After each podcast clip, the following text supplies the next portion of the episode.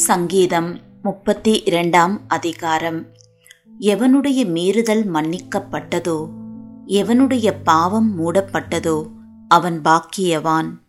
எவனுடைய அக்கிரமத்தை கர்த்தர் எண்ணாதிருக்கிறாரோ எவனுடைய ஆவியில் கபடம் இல்லாதிருக்கிறதோ அவன் பாக்கியவான்.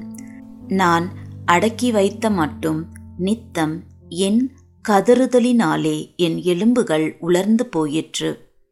இரவும் பகலும் என்மேல் உம்முடைய கை பாரமாயிருந்ததினால் என் சாரம் உஷ்ணகால வறட்சி போல வறண்டு போயிற்று.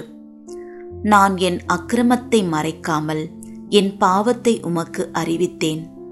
என் மீறுதல்களை கத்தருக்கு அறிக்கையிடுவேன் என்றேன். தேவரீர் என் பாவத்தின் தோஷத்தை மன்னித்தீர். இதற்காக சகாயம் கிடைக்கும் காலத்தில் பக்தியுள்ளவன் எவனும் உம்மை நோக்கி விண்ணப்பம் செய்வான்.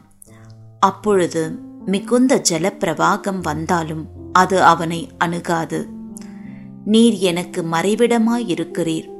என்னை நீர் இக்கட்டுக்கு விலக்கி காத்து இரட்சண்ய பாடல்கள் என்னை சூழ்ந்து கொள்ளும்படி செய்வீர்.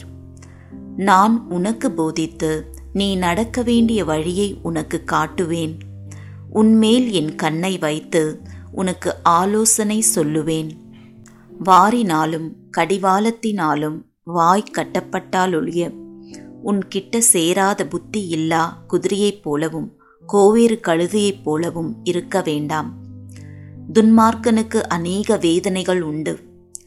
கர்த்தரை நம்பியிருக்கிறவனையோ கிருபை சூழ்ந்து கொள்ளும்.